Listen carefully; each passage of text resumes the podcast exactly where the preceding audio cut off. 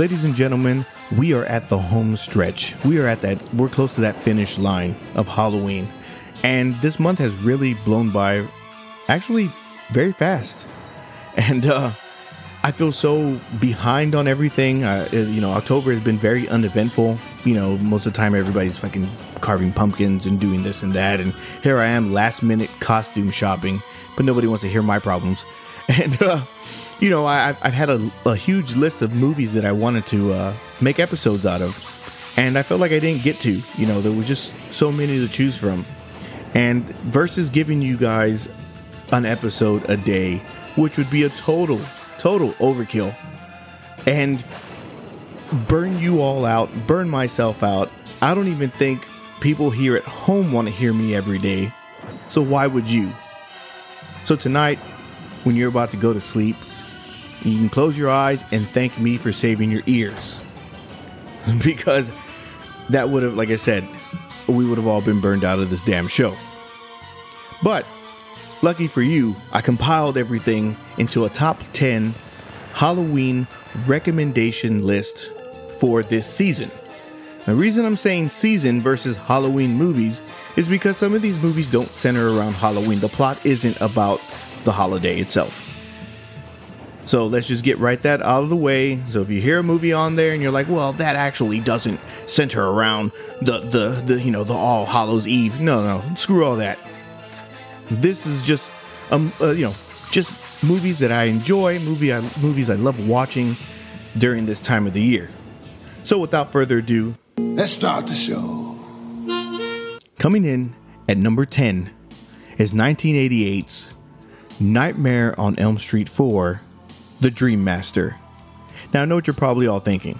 Oh, why is it not part one? Or why is it not part three, Dream Warriors? Both of those movies are amazing. You have no argument from me on those. But part four needs to have a little bit of love. It needs a little bit of that recognition for how fun the movie is. Not everything has got to be serious, not everything has got to be the best written, but it at least has to be entertaining.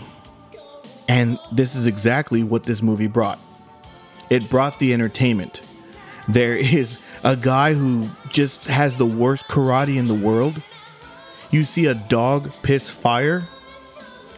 And let's not all forget one of the most memorable Freddy kills in the whole series. And that's when he takes that chick who thought she was all badass for working out and he turns her into a roach and crushes her inside of a box. This movie made roaches very messy.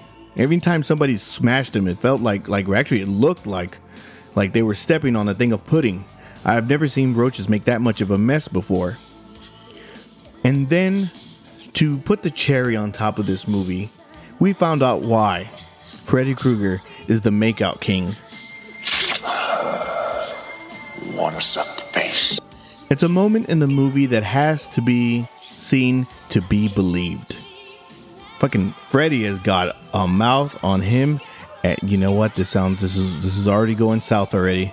And uh and in whatever way you want to take it, but Freddy sucked the soul out of her. Beg your pardon. Oh, oh, oh! I knew I knew you. Damn it to hell, I knew your face was familiar to me. Man, back in the day, your wife just sucked the meanest. Well, I know you know you're a lucky man. You me. Now I remember. I even remember your name. They should call you Jawbone. As I said at the beginning, this movie is pure entertainment. Freddy's witty, Freddy's clever.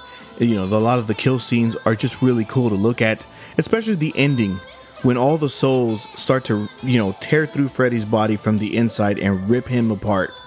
It's, the special effects on this movie were great. So why not go out and give Nightmare on Elm Street 4 a chance?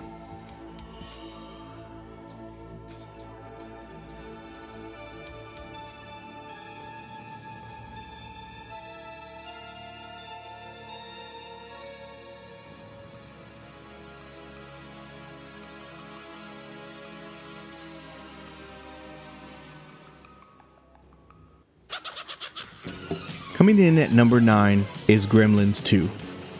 This 1990 classic is the most self aware movie that I have ever seen in my entire life.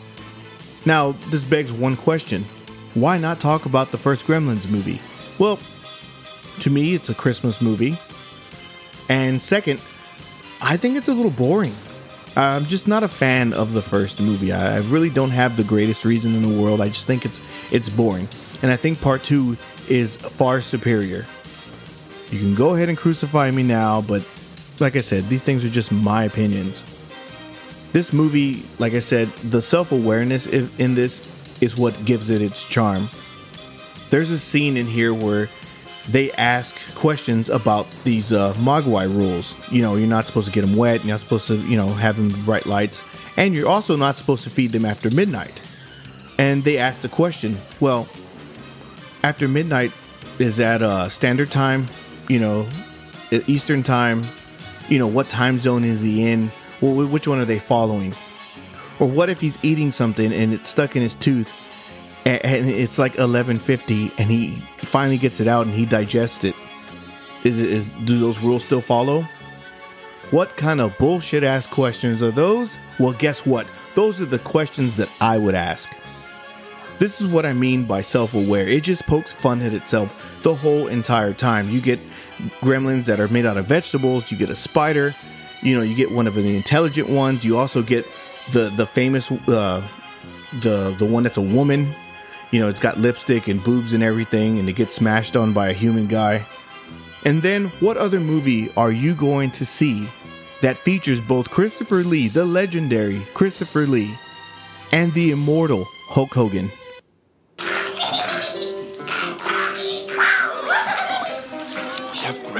Could you help us? Gremlins? In this theater? Now?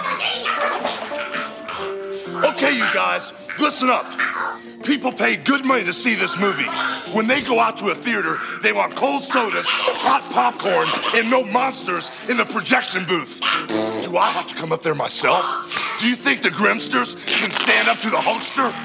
Well, if I were you, I'd run the rest of Gremlins too, right now. Sorry, folks. It won't happen again. I think everyone's going to kill me here. So, um, here it goes. Coming in at number eight is 1987's Monster Squad. And I, I can already, like, I- like I said, I can feel the hate already. I already, I just feel everybody seething right now because when you do actually hear the top five, I can already imagine the messages I'm going to get of saying, wait, shouldn't Monster Squad be in you know in the top five if not number one? What the hell? Like why why why are any of these movies better than better than the Monster Squad? What the what the fuck's wrong with you? Why would you even make this list? Are, are you remedial? Well, I am, and that's exactly where this is gonna fall. So I sound like an asshole now, but there really isn't nothing wrong with this movie. It's basically the Goonies with all the Universal monsters in one area. What is there not to like? You know, I, I- obviously these uh, the designs of these Universal monsters weren't completely accurate to the originals due to some licensing is- issues, but I'm gonna go ahead and say this that the monsters in the Monster Squad looked way better than the originals from the black and white movies.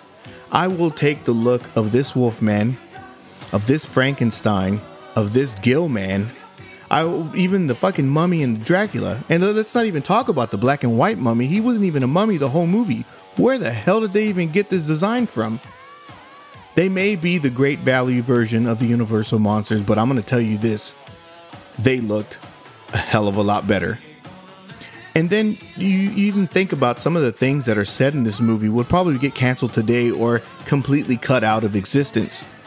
It's one of those things that I just dislike when they when people cry about stuff. But this movie gave us one of, if not the greatest lines in cinematic history.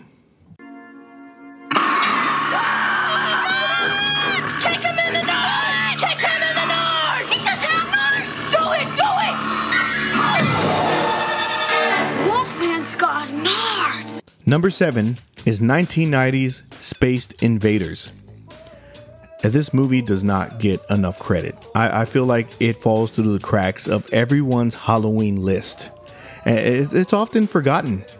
It's a great Halloween movie. It's pure dumb fun. It should be played as much as the Addams Family gets played on fucking Freeform. I don't understand how nobody loves this movie. Uh, I know what you're probably thinking. Well, maybe because it's probably not that good. No, it's actually a really fun. Like I said, it's a dumb fun movie. What is there not to like?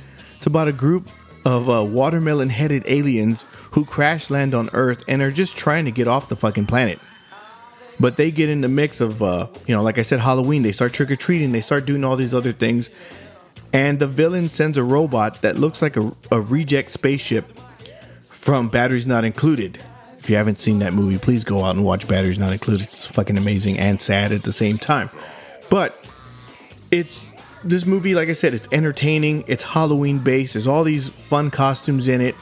And not to mention, each alien has its own weird personality, which, you know, they're all highlighted in this whole film. My favorite one is is the one that really that does like the worst, or I don't know if it's the best Jack Nicholson impression I've ever heard. Um, I'm gonna play you guys an extended clip, and uh, you all judge for yourselves. There's no place like home. There's no place like home. There's no place like home.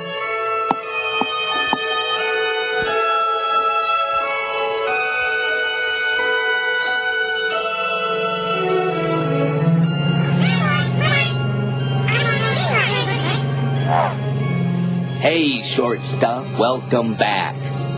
We're trying to figure out how to get out of here. What are we going to do now?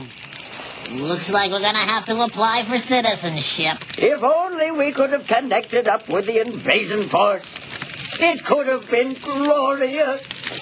If we ever get out of here, remind me. I've got a real funny story to tell you. We're doomed to spend the rest of our lives breathing 74% nitrogen.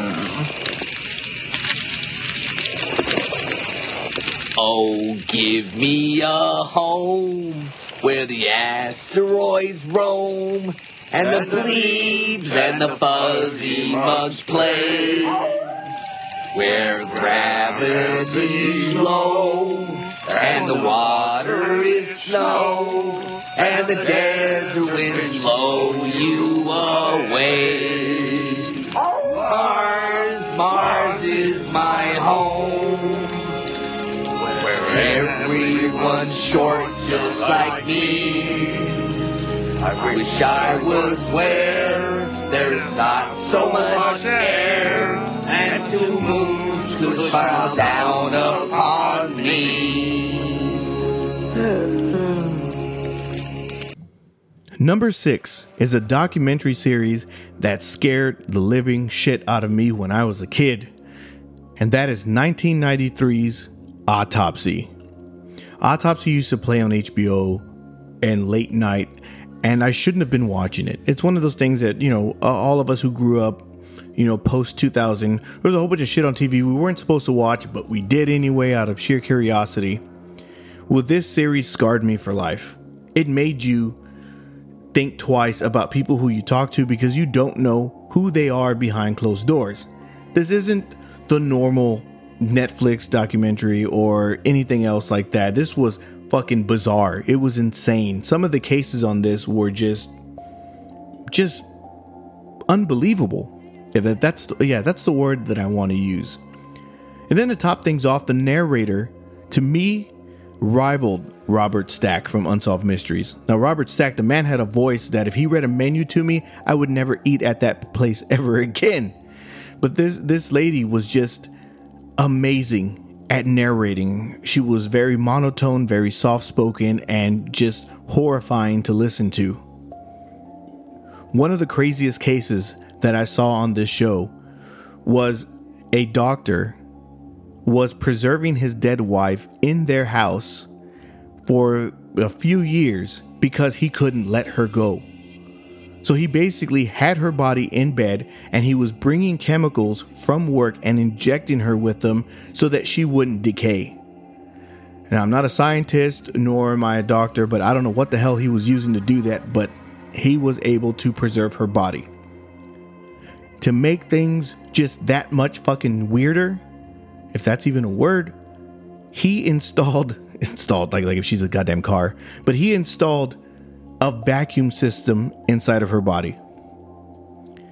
Now, I don't have to explain what he was doing. Okay, just one time.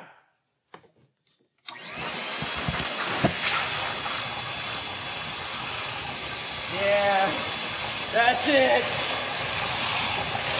Woo. I said, don't disturb you. I'm cleaning my room. Yeah, you get my drift, right? Well, this show is the stuff of fucking nightmares, and I can guarantee you, after watching one episode, you are going to be hooked. And after watching the whole thing, you are gonna know that Michael Baden has gotta be the greatest forensic pathologist that has ever lived. This dude has done some of the most high profile cases in American history. There's even an episode dedicated to the celebrities that he has done. I'm not going to sit here and rattle off all the names on that celebrity list. I want you guys to actually go out and watch this whole documentary series, whatever you want to call it. And all the episodes are for free also on YouTube. I'm going to link everything that I have recommended in this episode the best that I can, or at least point you in the right direction to where you guys can actually go and watch these. I don't want you guys to do a whole bunch of research because who wants to do all that?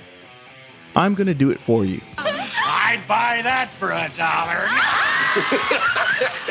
Well, that concludes this episode's recommendations. The next one will be a the top 5. And I'm I'm already ready to hear the criticism on why these movies are a lot better than the the last 5 that I just gave you. Now, they're not all going to be cliche Halloween movies. I'm not going to sit here and tell you, "Oh, Michael Myers this" or you know whatever that. No, no, that's not that's not what I'm going to do. It's not going to be Friday the 13th, even though you know whatever. That that's that's not what I'm going to give you. I'm going to give you things you probably haven't seen or probably ever heard of. They're going to be fun things that were now that if you haven't heard them, you can now add them to your list. You can make them tradition, and just about as much as I have. And if you're out there and you feel like you have a recommendation for me to watch during this season, please, by all means, send me messages. I, I say this in every episode. You know, any reaction is better than no reaction. And, uh, you know, we have gotten to this part of the episode where everybody turns it off. And that is, you can catch me on my social medias, which will be linked in the show's description. I also will be releasing the top five overrated Halloween movies I've ever seen in my life. This movie was uh, carefully curated by my wife, and it's a list of movies that she makes me watch every single year since we've been together, and this shit's against my will. I am extremely tired of those movies. These uh, this particular set of movies, I'm just cannot wait to shit on. I'm gonna shit on them with a smile. Uh, I, and that's the one I actually hope she hears. And then I will have a special Halloween episode that will be released on the 31st itself. And it's one of the most extreme things I have ever seen.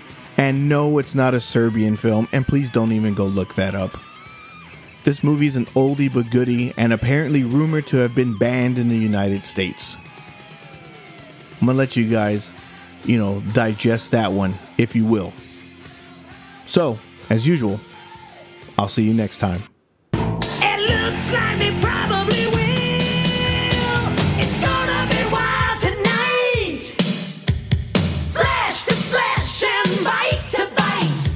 It's gone.